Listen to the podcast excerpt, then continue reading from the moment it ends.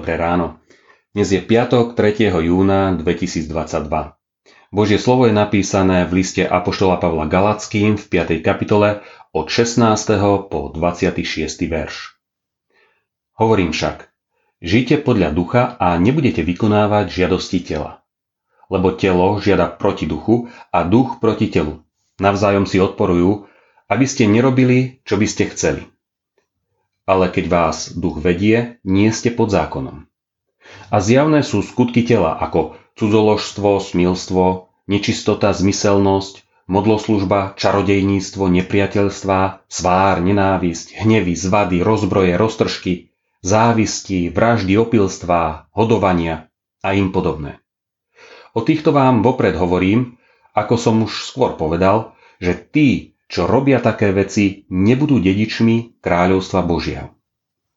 Ale ovocie ducha je láska, radosť, pokoj, zhovievavosť, nežnosť, dobrotivosť, vernosť, krotkosť, zdržanlivosť. Proti takýmto nie je zákon. Tí, čo prináležia Kristovi Ježišovi, ukrižovali si telo s vášňami a žiadosťami. Ak duchom žijeme, aj žijeme podľa ducha. Nebuďme žiadostiví márnej chvály, popudzujúc sa a závidiac si navzájom. Žite podľa ducha. Pán Ježiš povedal, keď vás teda syn vyslobodí, budete skutočne slobodní.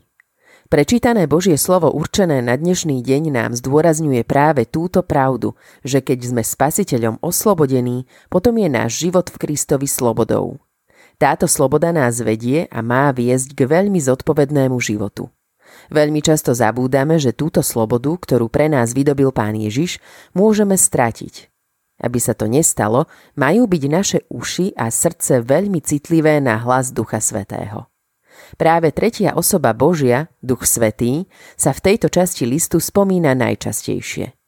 Ak je naša sloboda v Kristovi skutočná, je to vidieť aj v našom živote. Ak žijeme podľa ducha, môžeme prinášať to najkrajšie a najvzácnejšie ovocie Ducha Svetého. Lásku, radosť, pokoj, zhovievavosť, nežnosť, dobrotivosť, vernosť, krotkosť, zdržanlivosť. A keď sa toto deje v našom kresťanskom živote, je zjavné, že náš život je posvecovaný Duchom Svetým a prežívame duchovnú radosť. A duchovná radosť je nám blízka, vzácna a prítomná, lebo je nám blízky Pán Ježiš. Aj dnes môžeme prežívať túto veľmi dôležitú pravdu. Kristus je náš vysloboditeľ a Duch Svetý je náš posvetiteľ. A to môžeme žiť aj v tento deň a každý deň nášho života. To vám zo srdca želám. Dnešné zamyslenie pripravil Ján Jančo. Pamätajme dnes vo svojich modlitbách aj na cirkevný zbor Limbach. Prajme vám príjemný a požehnaný deň.